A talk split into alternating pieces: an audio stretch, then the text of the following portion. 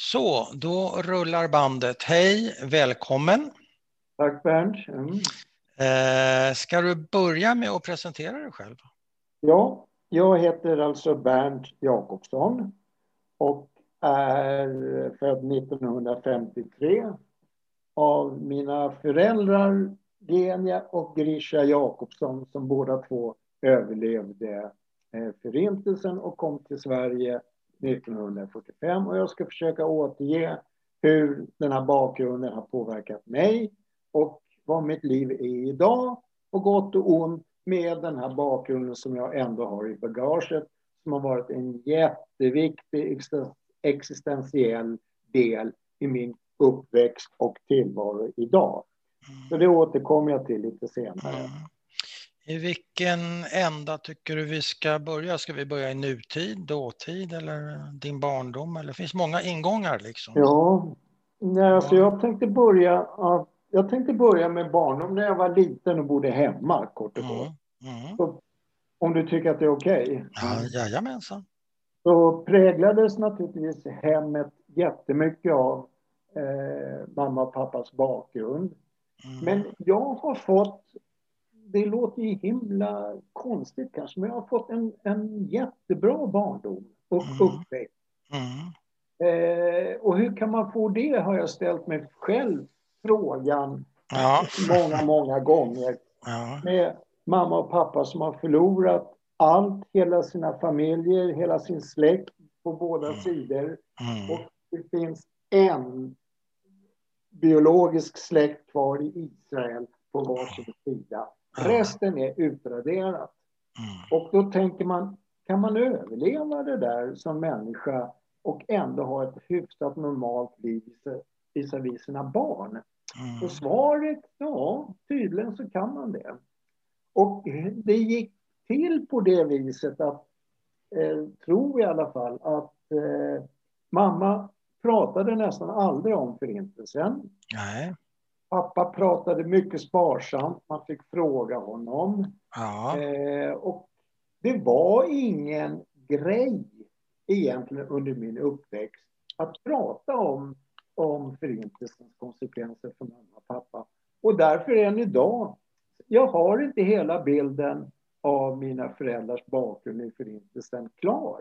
Nej. Jag kan inte skriva en bok om deras liv, för jag vet inte, för de har aldrig berättat. Nej. Det enda jag har klart för mig det är att det finns en eh, Steven Spielberg-inspelning med pappas liv före, okay. under och efter. Den är fyra timmar lång och den mm. finns på Washington DC. Mm. Men mamma hade... Har du, har du sett den? Nej. Syrran har sett den, men jag har någon spärr där. Jag vill inte se den. Varför? Ja, jag, jag, jag, jag är rädd på något sätt. Ja. Eh, och, när, eh, och rädd för vad? Ja, jag, det är det jag inte vet. Jag har inte ens varit i koncentrationslägren. Mamma var ju bland annat i Bergen-Belsen. Ja. Och det har ju varit rikliga tillfällen att åka dit på olika ja. sätt. Ja. Men, eh, nej, jag har tackat nej. Var de tillbaka någon gång, dina föräldrar? Nej. Inte heller. Pappa har ju bakgrunden i att han blev eh, intagen då i, i Rigas getto. Ja. Och där fanns ursprungligen 60 000 judar i gettot. Ja. Ja. 300 överlevde. Av 60 000? Av 60 000, bara pappa var en av dem. Och han överlevde genom att en kompis till pappa i gettot tog pappas hand och räckte upp den under en uppställning med tyskarna och anmälde sig som mekaniker till deras bilindustri. För de ja. behövde några eh, bilmekaniker. Pappa kunde inte ett jävla dugg om bilar. det räddade hans liv. Ja, det räddade hans liv. Och mamma som sagt... Ö överlevde kompisen? Ja, han kom också? till Sverige också. Ja. Hade de kontakt i Sverige då? Så? Ja, då, vi var bästa kompisar. Ja, bästa kompisar. Ja. Var växte du upp någonstans? Jag växte upp i, i Årsta i södra Stockholm. Mm. Eh, förort. Eh, och eh, eh, pappa jobbade jättemycket. Ja, som pappor gjorde. Som pappor gjorde. Och han brukade alltid säga, ja men Bernt, jag har aldrig bytt blöjor på varken dig eller din syster. Nej. Nej, säger jag. Är det bra eller dåligt? Frågar Ja, jag. ja, Ja, det var så, precis som du säger. Bernt. ja, det var så. Men sen har jag då fått mycket av det judiska kan man säga. När ingen annan såg hemma, när kompisarna var hemma eller i skolan, Ja. så fick jag mycket eh, tydligt klart för mig det judiska innehållet för mamma och pappa. Pappa kom Vad sa du när ingen annan såg? Sa du så? Ja, mamma. Alltså när, när inga kompisar var, var med? Ja, Och varför? Och varför? Därför att hon ville inte, eh, och inte pappa heller, att det skulle finnas attribut som gjorde att andra förstod att vi var judar. Det fanns Oj, ingen- så var fanns de ingen- grejerna? Fanns de i ett skåp eller vad gömdes de? Ja, det fanns ingen mezuzah, det fanns ingen menorra, det fanns ingen Oj. kippa som låg framme. Ändå Oj. fast föräldrarna hade med sina kompisar och oss, eh, mig och syrran, Ja. ett ganska aktivt judiskt traditionellt liv. Jaha. Med massa prylar då på alla Ja. Pesach och Purim Ja, och ja, ja. vad det nu var. Ja. Så det var, det var en strikt, kan man säga, inskränkning att så fort jag hade Kalle, Sture och Olle hemma Ja. Ja. fotbollslaget eller skolan, Ja. då varken pratade man eller visade några judiska attribut. Mamma ville absolut inte att det skulle vara tydligt att vi var judar. Var de traumatiserade tror du av sin, sina erfarenheter? Nej, ja, alltså. Traumatiserade, det var de säkert. Men jag tror det mest var till för att rädda mig och syrran. Att vi inte skulle få eh, samma bekymmer som de hade med antisemitiska kommentarer och synpunkter och våld. Och, Hur, vad tyckte du om det där? För du var väl en, du nämner ju fotboll, du var ju en sportig kille vet jag och, Ja. liksom integrerad i det svenska samtidigt, vilket kanske var meningen. ja. Men den här uppdelningen, funkade det för dig? Ja, det funkade. Det var en, en strikt uppdelning till och med. Ja. Så jag var jävligt duktig i skolan och jag var Ja. jävligt duktig i fotboll och ishockey. Och Ja. det där gick att kompensera då när bristen på ett allmänt judiskt förhållningssätt under hela dagen. Jag delade upp då på shabbat och på pesach och chanukka, då var man jude. Ja. Sen provade... eh, Men fick du inga frågor från dina kompisar? Nej. Visste inte de att du var Nej. jude? Det var ingen som visste det. Ja, alltså jag vet inte. Jag ska vara ärlig och säga, jag vet inte. Utom, Men du fick en, aldrig... gång, Ja. utom en gång när eh, en kille skrek jävla skolan. Ja, ja, Och han visste. kallade- rektorn upp honom Ja, och, och gav honom en jävla åthutning. Tyckte jag var Ja. jätteskönt. ja. Och sen valde ju då mina föräldrar bort, det gjorde inte dina föräldrar, de valde ju bort möjligheten att gå på Hillelskolan. Ja. Den Vad fanns ju redan. Och varför? Varför skickar man till sina barn Nej. som har genomlevt förintelsen? Ja. Jag gjorde ju det självklart sen när mina barn kom upp Ja. åldern. Men det är ju intressant det du säger. Varför tror du inte dina föräldrar eh, gjorde det valet att, att eh, skicka er till en judisk skola? Jag tror helt enkelt att det var också ett sätt att vi inte skulle kollektivt bli betraktade som judar, utan vi var svenskar. Ja, Och vi skulle vara eh, i en svensk skola. Och, där, och jag det här i efterhand, Ja. det var jävligt konstigt. Alltså, det fanns ju en möjlighet att lära sig mer om det judiska eftersom Ja. föräldrarna inte gav så särskilt mycket för de ville skydda oss. ja, Eh, och vi hade jättemycket svenska icke-judiska kompisar vilket Ja. naturligtvis ledde till att vi hade andra intressen än de judiska var självklart. ja. Men, Men tog, tog du upp den där frågan någon gång med dina föräldrar varför de gjorde det där valet? Nej. Att, att välja bort Hillel? Nej. Nej, alltså jag, var snackade aldrig om det. Jag kan nog säga jag har inte varit särskilt kaxig mot mina föräldrar om sin uppfostran. Var Är ganska det, är, det att vara, är det att vara kaxig och fråga om en sån grej tycker du? Ja, det är det. Hade de uppfattat det som att du stack upp? Ja, det skulle... Ah. Ja, det tror jag. Och jag skulle istället säga att en kompensation som jag fick det var ja. att jag var åtta somrar på Glämsta. Ja, just det. Och där fick jag spela fotboll och simma och ja. träffa tjejer och vad man nu gjorde. Ja. Ja. Men var dina och det föräldrar... bra. Jag ska mena, det var aldrig några problem. Nej, nej. Däremot syrran, hon, hon tyckte inte om det här kollektiva livet. Nej, det är inte alla som gör. Det är inte alla som gör. Men var dina föräldrar eh, auktoritära och var båda lika mycket eller var det lite olika mellan eh, mamma och pappa? Det var mycket olika. Jag tror man skulle kunna säga att pappa var ganska auktoritär men han var också ganska assimilerad i Riga som mm. jude. Det var inte så viktigt där. Däremot mamma var mer ortodox eh, och mer judisk, och, alltså religiöst judisk. Men var hon mer öppen mot dina behov så att säga? Vi pratar ja, ju om auktoritär uppfostran. Ja, hon var mer öppen. Ja, mycket. Lyssna mycket. in. Ja. Hur löste de det där alltså sinsemellan? Vem vann? För det, det ja. låter ju som de kunde hamna på kollisionskurs när det gällde dig. Ja, de var ju jävligt olika mot mig. Och eh, alltså jag kunde ju då som barn gör, man vill ju tillgodose sina föräldrar naturligtvis. Det vill man. Pappa var ju jättestolt över att jag spelade Djurgården. Aha. Och gick bra för mig i skolan. Aha. Mamma var jävligt glad att jag hade judiska kompisar, att jag åkte på Glämsta.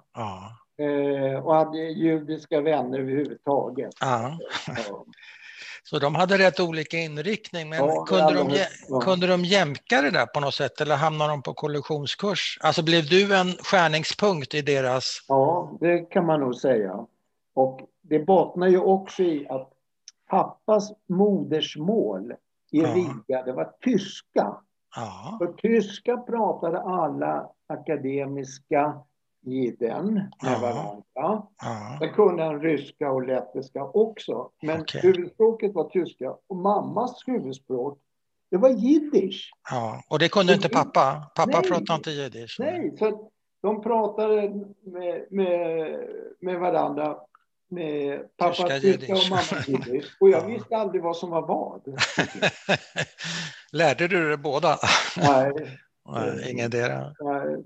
Men hur, hur jag löste är intresserad av jiddisch. Ja, nu, okay. alltså. Ja, ja, jag är med alltså, i de här jiddisch-sammanhangen. Men Bernt, hur, jag är intresserad av du blir ju en skärningspunkt i deras olika värderingar. Mamma mer lyssnande, mer judisk, mera lite inåtvänd eller åt, åt det, in, in mot det judiska. Pappa verkar vara en mer utåtriktad person och det ska vara svensk fotboll och sådär. Hur löst, blev det en konflikt mellan dina föräldrar regelbundet och i så fall hur löste de den? Nej, det blev, den kom aldrig till, till clinch. Det blev, de, de var ganska... De respekterar de här olikheterna? Ja, det gjorde de. Ja. Okay, och de var jävligt kära i varann. De älskade varann jättemycket. Och, eh, mamma sa när pappa gick bort att Ja, Bernt, vi har varit gifta i, i 70 år.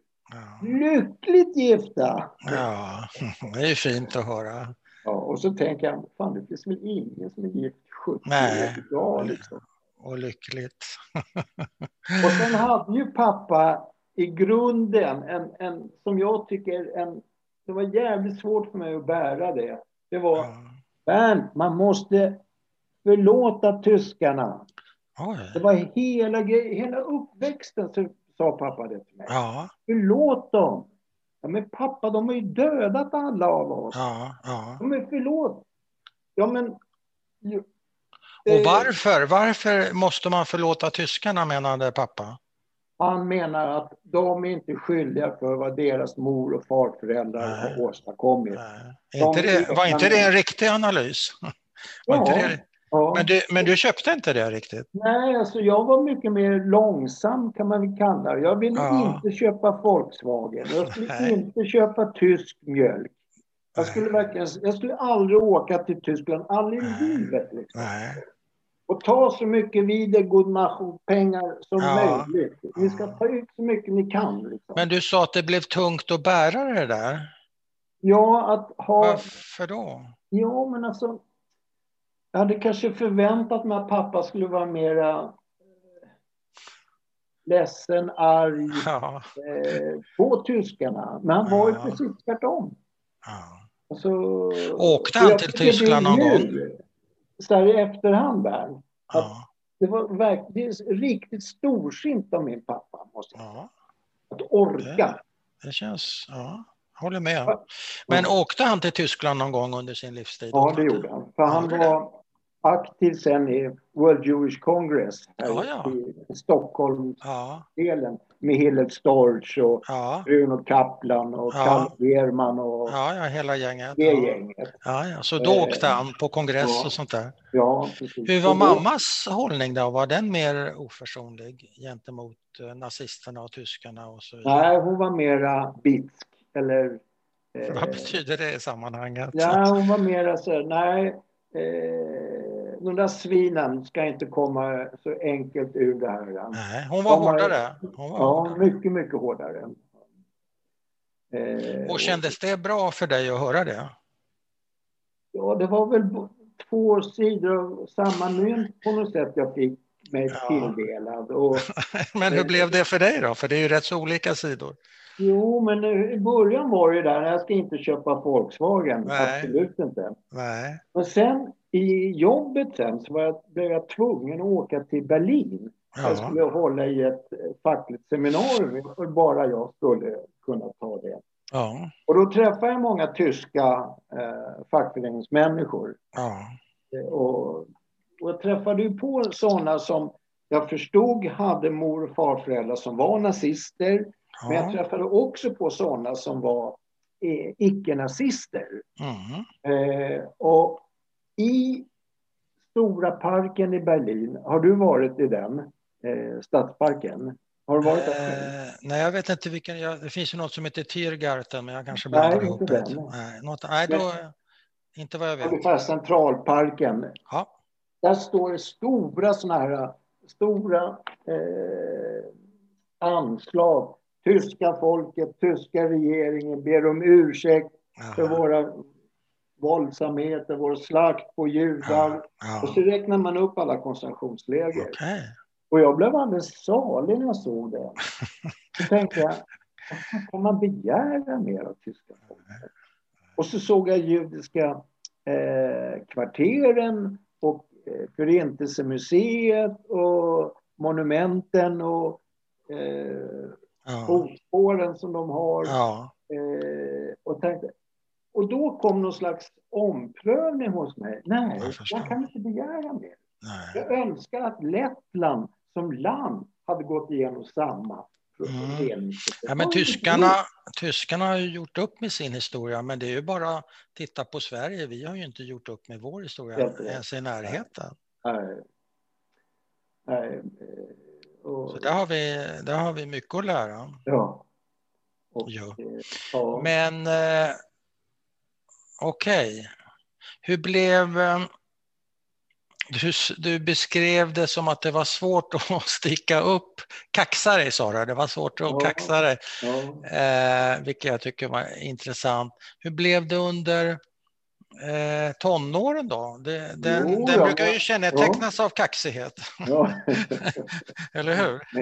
Kaxighet mot sina föräldrar. men- Ja, mot föräldrarna. Men jag, hade, jag hittade en lösning. Jaha, berätta.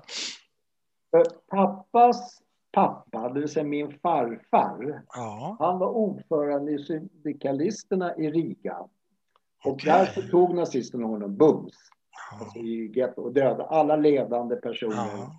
Avrättades i bums. Och jag hade tydligen fått med mig någonting från honom för att jag omsatte den här önskan ganska snart i politisk aktivism.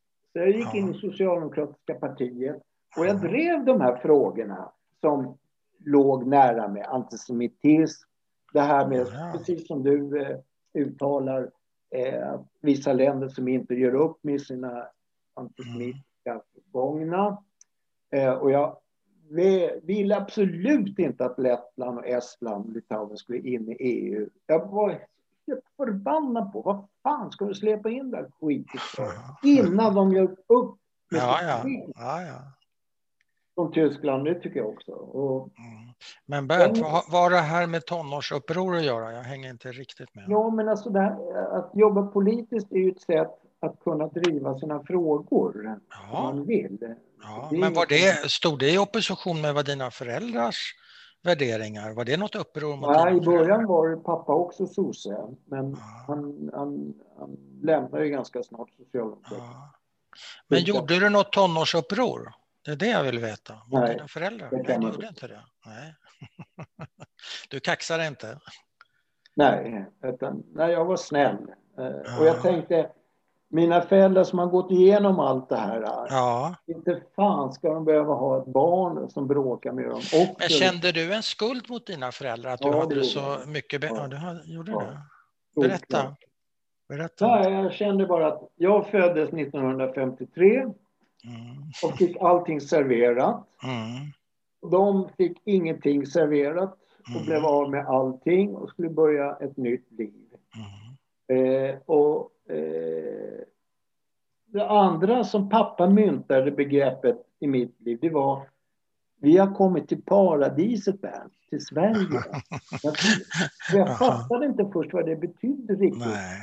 Och du och vi, och framförallt du som är ung, vi måste betala tillbaks att vi har fått komma till paradiset.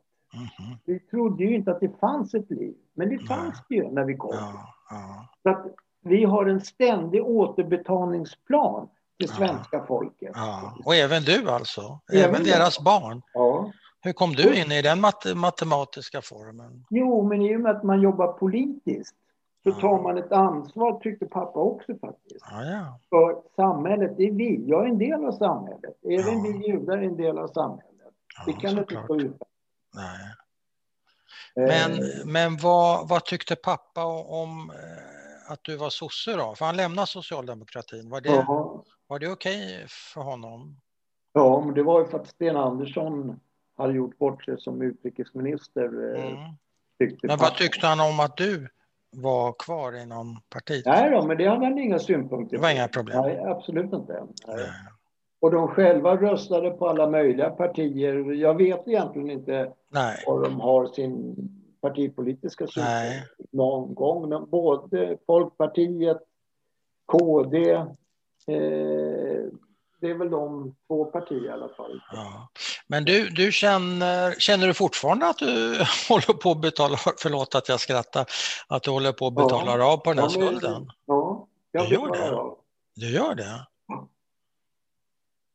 Jag är en bra samhällsmedborgare som tar ett ansvar för det här samhället på mitt sätt. Jag har Ja, ja. jobbat som jag har gjort då, fackligt som ombudsman i över 40 år. Det ja. här är ju ett sätt att få människor i arbetslivet i alla fall att fungera och få vettiga förhållanden. Jag Mm. tror att det här är ett sätt att betala tillbaks. Ja. ja, jag förstår. Det är ingen slump. Och det är många som är läkare också till exempel. Det är samma återbetalning Ja, för samhället. ja, jag fattar. Men någon jävla gång kanske återbetalningen ska upphöra också. Men det vet inte Ja, fan. ja, det får vi se.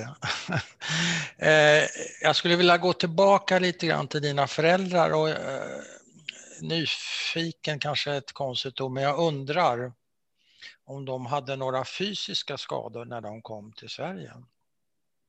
Alltså från Ja, eh, deras lägervistelser och andra.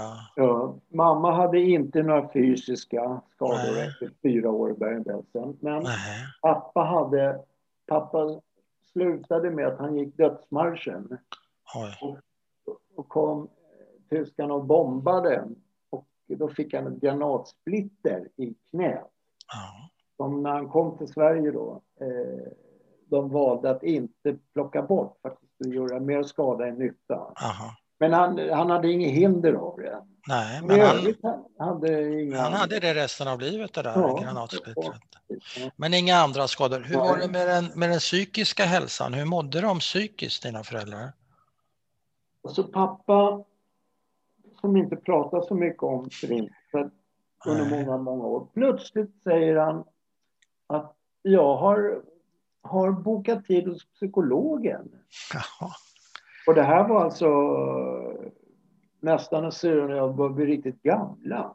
Men då hade han eh, tänkt till och Sen gick han faktiskt ett tag hos en psykolog. Mm. Eh, ganska långt. Och du frågade honom, vad tycker du? Det var jätteskönt, sa han. Jättebra. Mm. Han hade svårt att sova och han drömde mycket. Och, mm. eh, men det där hjälpte honom. Men mamma gjorde ingenting. Ingenting? För, eh, hon bara pratade med oss och med sina judiska väninnor och ja. andra om de här. Hade hon några sömnsvårigheter och mardrömmar och sånt där, mamma? Nej, inte så mycket konstigt nog. Inte så mycket. Nej. Utan vi, vi jag försökte prata med henne. Hur, hur kommer det sig att hon trodde att hon överlevde? Ja. När det var så många andra som dog. Men hur fick han några svar där? Det är ingen lätt, ingen lätt fråga att svara nej, på, nej, nej. å andra sidan. Hon var bara besviken. Den där Stättler som mamma kom från Smorgon. Var ligger den? Var ligger den? Den ligger utanför eh, Vilna. Ja. Vad var hon besviken på sa du? Att... Jo, hon var besviken på att eh, när tyskarna kom dit den här lilla ja. staden Ja. Så samlade rabbinen, 90 procent av folk som bodde där, det var judar. Ja. Eh, det var precis som Singer skriver i sina böcker. Det mm. var så. Mm, det var eh, så. och då, var, då samlade eh, rabbinen alla judar bakom sig och så hade han tårarullen framför ja. Och så gick de i ett långt tåg, berättade ja. Och de trodde naturligtvis på att det skulle rädda dem från nazismen. I själva verket var det precis tvärtom. Det var ju jättelätt för nazisterna att bara meja ner alla som gick i det tåget. Det var ju nästan alla judar som fanns i det här ja. ja. Och det var hon besviken på, att Gud inte fanns tillgänglig. Var, mm. var var Gud någonstans? Och det där mm. frågar hon mig ofta. Men hon, rädd, hon klarade sig ja. ur den händelsen? Lika bussarna. Nej, men du, du beskriver ju ett tåg där det mejas ner. Eh, ja, ja. Hon klarade sig. Hon, hon, var med, hon var med i tåget. Ja, hon var med i tåget. Och överlevde. Hennes, hennes föräldrar och eh, fyra syskon, alla dog.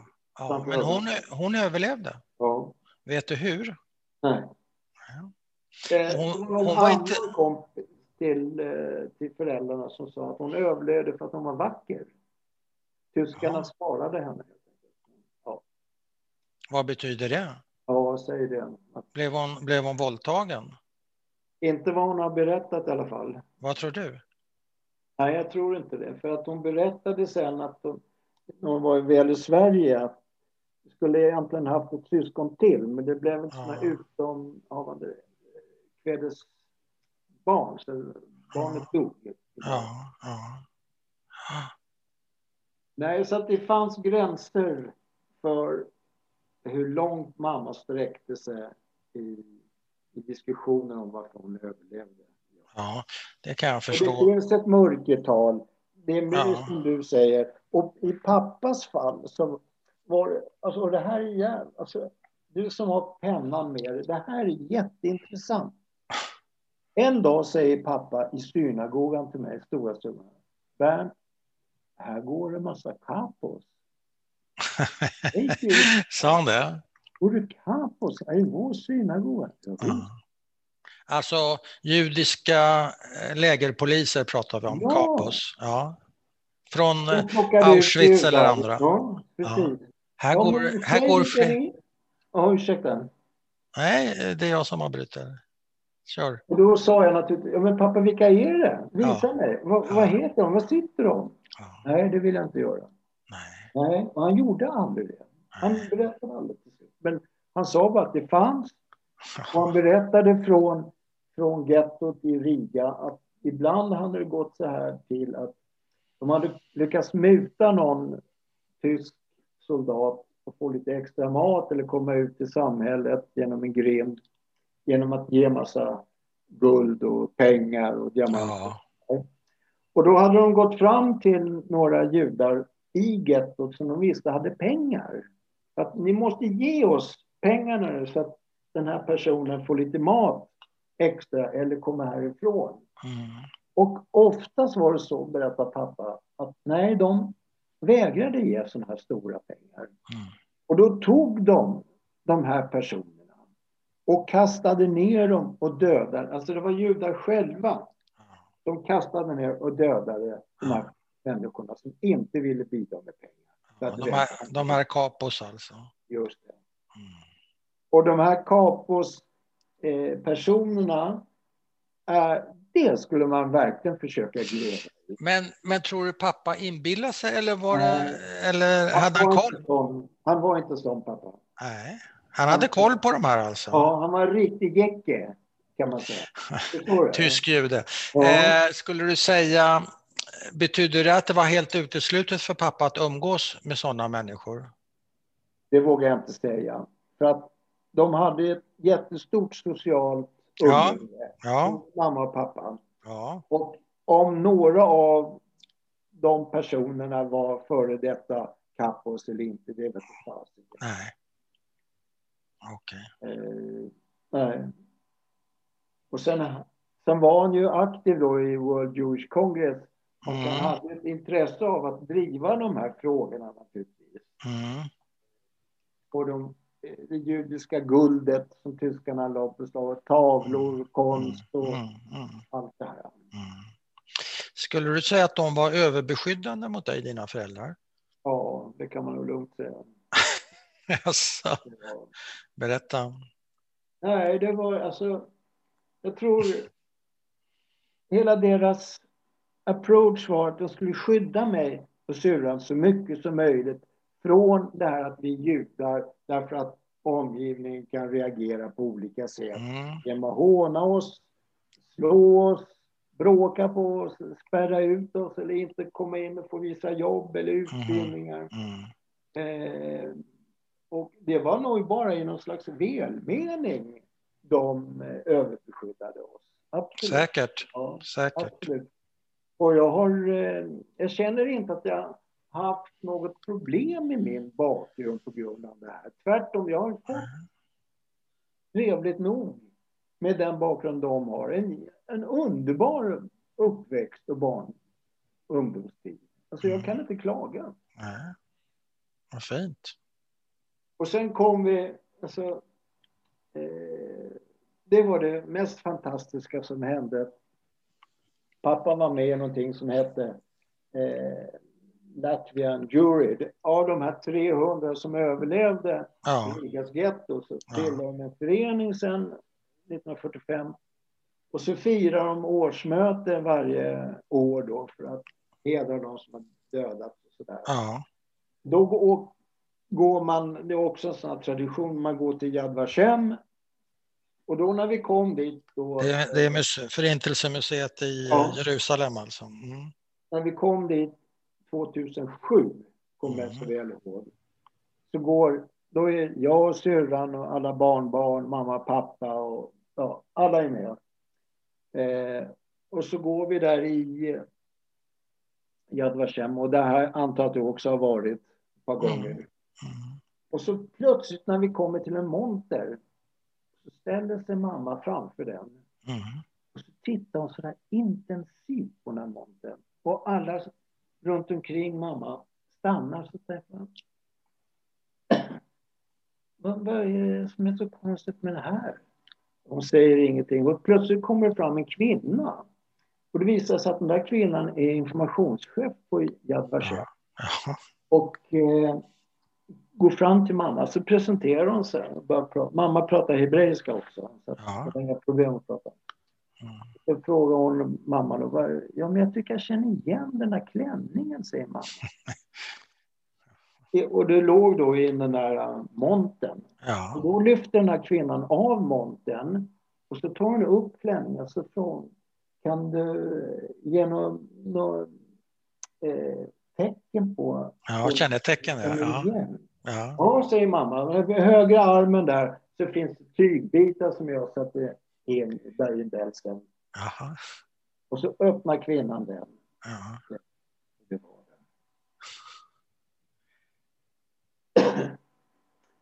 Fantastiskt. Ja. Så det blev alldeles tyst i hela jävla känn. Ja. Och alla som... nu står det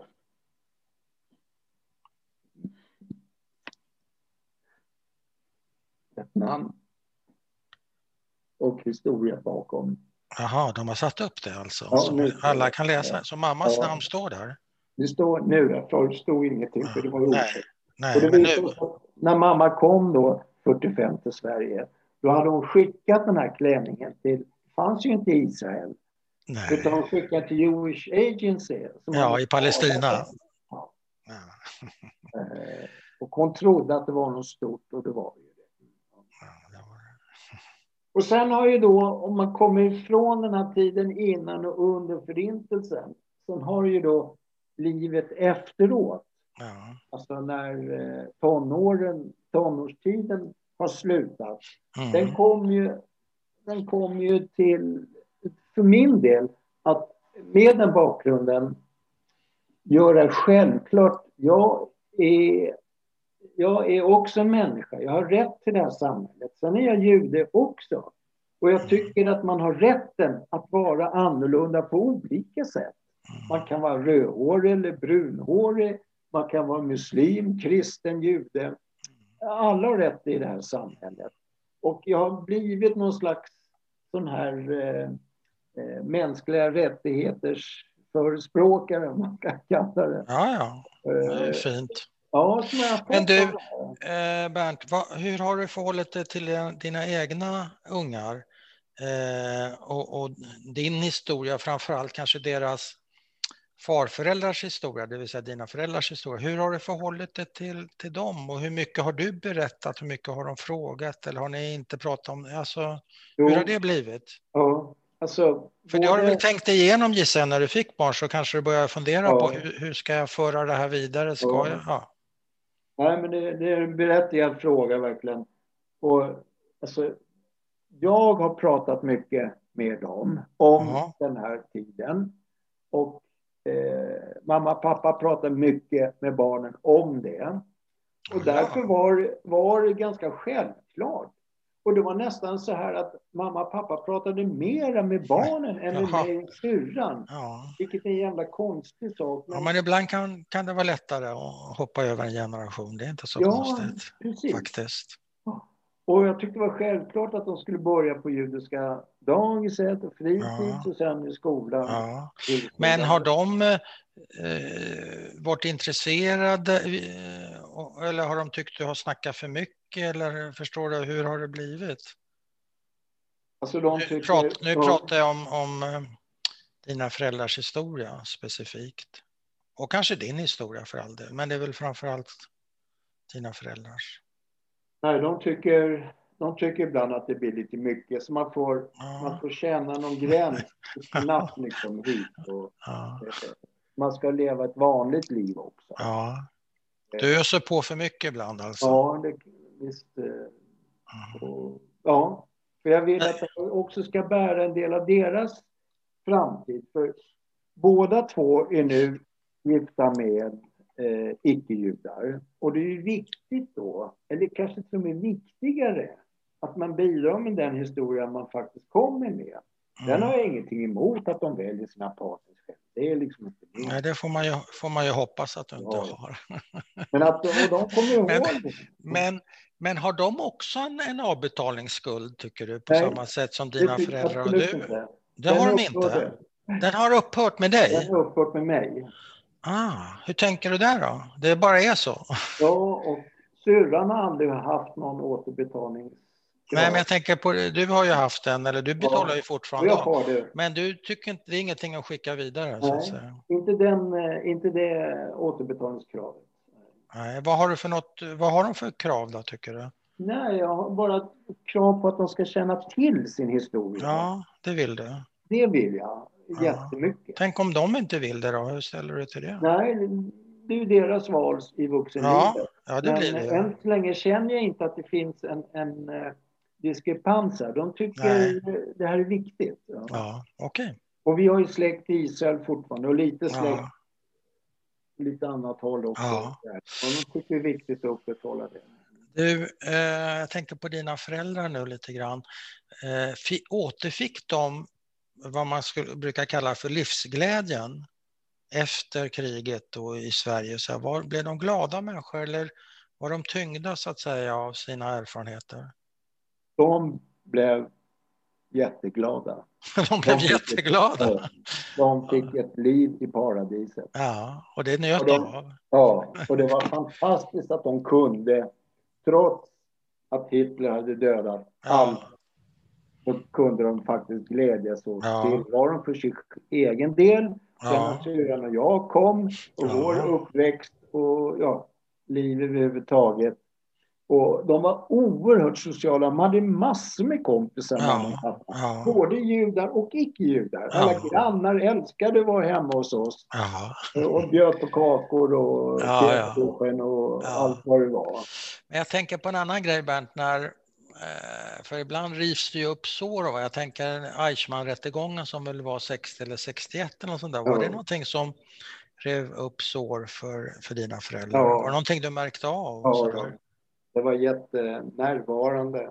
Ja, hur? Hur märkte du säga. av det? Ja. Jo, att, att eh, tillvaron har ju då försökt vara oproblematisk. Syrran och jag växer upp och ja. allting är frid och fröjd. Och så hittar man då Eichmann och då kommer ju hela den här historien naturligtvis. Ja. Och det är ja. som att spela upp Förintelsen en gång till, självklart. Ja.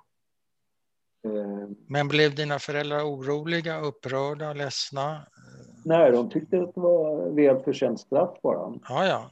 Alltså, det, de, det, var en upprättelse ja, för dem. Ja, det var det. Kan man mm. säga. Lugnt. Och att de hade gärna sett att flera av, av eh, hans gelikar skulle bli dömda. Men de följde den där rättegången såklart. Ja, Och pappa följde ju också som eh, ledamot i, i World Jewish Congress. Ja, ja. Eh, och de träffade ju, på den tiden så var Hillel Storch med där ja. Kalle Berman. Det var ju liksom tungviktare ja. i, i de här frågorna. Ja, klassiska namn. Och man du... hade kontakt med Sveriges regering mycket väl. Ja, ja. Hur skulle du säga att, att din hur ska, jag, hur ska jag uttrycka det här så det blir rätt? Hur, hur har du präglats av din uppväxt? Apropå omöjliga frågor.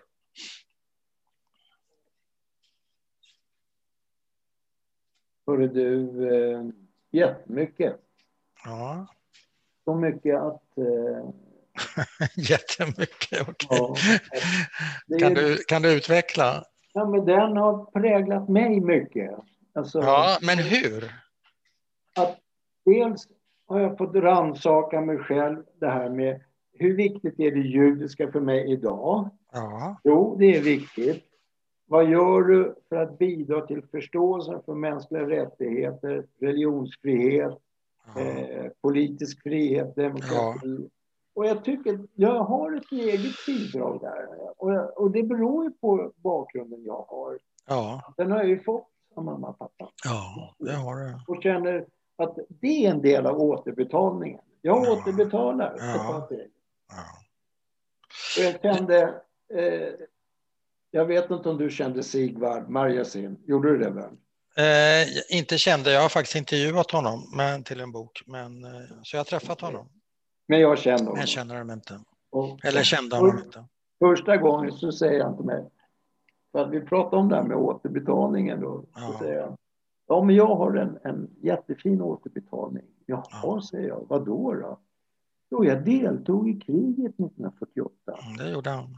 Gjorde du så? Ja. Jag var så imponerad av honom. Ja, han var Machalnik, hette det.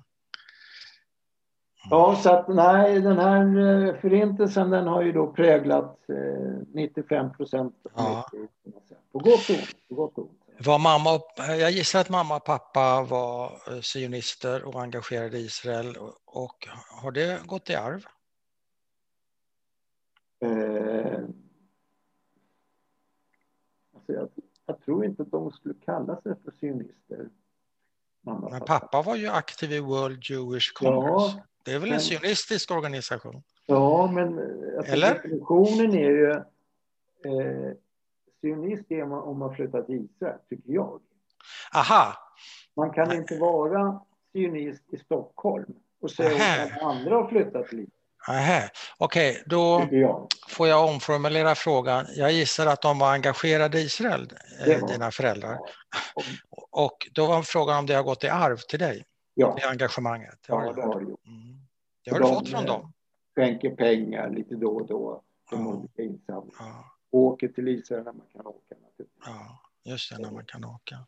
Och jag deltar ju eh, politiskt så att säga. Ligger på Löfven så mycket jag orkar och kan. Ja, okej. Okay. Du Bernt, ja. vi pratade... Jag har kontakt med, jag vill bara säga det. Ja, ja, ja. Jag är Kör. Idiot, jag har kontakt med Dror också, Filer, som jag ja. gillar jättemycket. Ja. Och han gillar mig också. Alltså, ja. Och vi har en, en gå, pågående dialog om alla okay. Ja, det är fint. Ja. Han är ju inte alltid accepterad i alla judiska sammanhang. Han är jävligt jobbig. Jättejobbig. Ja, men det är alla människor är jobbiga. Ja. Mer eller mindre. Du, eh, jag har, har, inte kunnat släppa en grej som du sa i inledningen till vårt samtal, nämligen att pappas fyra timmar långa intervju i Spielberg-arkivet, att du inte har pallat titta på det än. Det tycker jag är väldigt intressant. Och, eh, har, har, du funderat på när du kommer känna dig mogen för att göra det? Vad krävs för att du ska orka titta på den? För det måste ju vara superintressant för dig, ja. tänker jag. Nej, jag kan inte riktigt så. Jag tycker lite genant är det. ja, men det kan vi skita i. Det, du, det här handlar bara om vad, vad man känner och har, man har rätt att känna ja, vad man vill. Så det... har sett filmen. Ja, ja. Eh, och hon har varit i, i Lettland flera gånger också. Ja, ja. Men frågan var till dig, vad Funderar du på, skulle du vilja se den till att börja ja, med? Ja, det skulle jag. Du skulle vilja se den, men du pallar inte. Vad krävs att du skulle palla, tror du? Jag skulle vilja åka med barnen tillsammans. Och du ville ta hjälp? Vad sa du? Och min kvinna. Ja, ta hjälp av dem helt enkelt, kan man säga. Har du, har du föreslagit det? Ja, till Mimme har jag föreslagit det. Och hon är inte Vad säger hon då? Ja. Hon är inte... Nej, men nu har ju små barn. Och ja. det får man, men ja, det skulle jag tycka var intressant. Ja.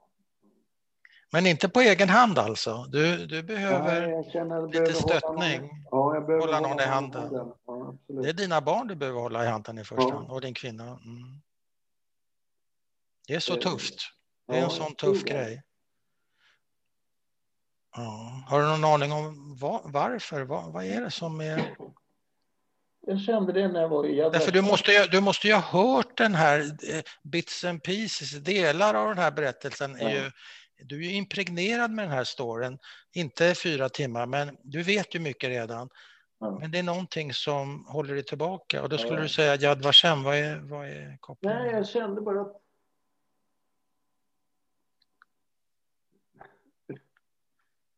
jag blev så out. Jag grät Ja. Vilket jag inte gör alltid. Nej, vi män ska ju inte gråta, men det får man göra. jo, men... Jag blev alldeles väck under senaste gången jag var sen. Ja, men var det, var det med klänningen eller det här en senare ja. gång? Nej, det men det är väl inte så konstigt, det är ju en sensationellt fynd hon gör där. Och helt plötsligt rullas ju hela historien upp i realtid. Tack jag skulle ändå som svar på din fråga, jag skulle gärna vilja ja. eh, åka tillbaks eh, där mamma och pappa är födda. Ja, ja. Eh, och Rigas getto. Ja, du vill ja. uppleva. Ja. Jag vill, jag vill uppleva. Ja. Mm. Sen hoppas jag fortfarande då att världen ändå ska lära sig att inte upprepa en gång till. ja, det, det, ja, det kan ju alla hålla med om, eller åtminstone ja. jag. Eh, vill du lägga till någonting? Nej, jag tycker bara att, att eh, jag hoppas bara att du har fått ihop någonting av det där. att det finns någon tråd i det hela. Men det är ju du som har fått ihop det, fattar du? Ja, jag, har inte gjort, jag har inte gjort någonting. Jag har bara lyssnat och, och blivit väldigt berörd och ja. äh, lärt mig. Det är ju speciellt, det sa inte vi inledningsvis, men vi känner varandra och det har ju lite grann framgått, gissar jag, under samtalets gång. Men ja. det är alltid eh, spännande på ett annat sätt att samtala med någon som man känner. Men det här är ju delvis helt nya grejer för mig. För det här tar man inte upp till vardags över en kopp kaffe kanske. Så att, mm. Jag tycker det har varit jättespännande, mm. jätteintressant, jätteberörande. Jag har, en, jag har en uppgift kvar Bernt. Ja. När pappa och mamma gick bort ja. så hittade jag massa brev, artiklar, eh, foton. Eh, där mest pappa hade varit involverad i diskussioner med Himmler och Hitler. Det finns brev ja. till Hitler. Och, Oj. och då pratade jag med Marcus Storch, Hillers ja. son. Känner du Marcus? Nej, bara känner till namnet. Ja. Jag vet vem Han berättade att han gjorde likadant, men skickade rubbet till Washington, till ja. Eh, Förintelsemuseet. Där. där ja. ja. Eh, och jag funderar på att gå till judiska församlingen i Stockholm, för att pappa ja. är mer förankrad där. Ja, ja. Eh, du, det, det finns ju... Ja. Det är historia på något sätt. Det finns ju lite olika. Du har ju Judiska museet, du har Judiska församlingen, ja. du har ja. blivande Förintelsemuseet, du har ja. Forum för levande. Så att det, det, det tål ju att fundera, men absolut ja. tycker jag du ska deponera ja, jag ska det. Och sen, det väldigt fint. Sen en avstickare kring det. Det har ju blivit, jag är Chevra Kadisha har varit nu ett år. Ja, begravningssällskapet, det judiska. Ja, för eh, jag tycker man ska hedra dem som har den här, det är många av dem som med den här bakgrunden, förintelse, bakgrunden, mm. dör. Mm. Mm. Konstigt. Naturen sätter sina gränser. Ja. Eh, och jag är fortfarande aktiv på den judisk-israeliska arenan man kan kalla det för. Jag tycker ja. också, det är kanske också en återbetalning. Ja, ja. ja. så kan man se det. Ja. Bra. Ja. Jag säger tack. Det är jag som ska tacka. Och jag säger eh, en intressant historia. Jag ska inte recensera det, men jag tyckte det var intressant och det var väl berättat och det var väldigt fint att du vill göra det. Så ja, tack, tack så mycket Bernt. Hur kommer jag åt det nu då på podden?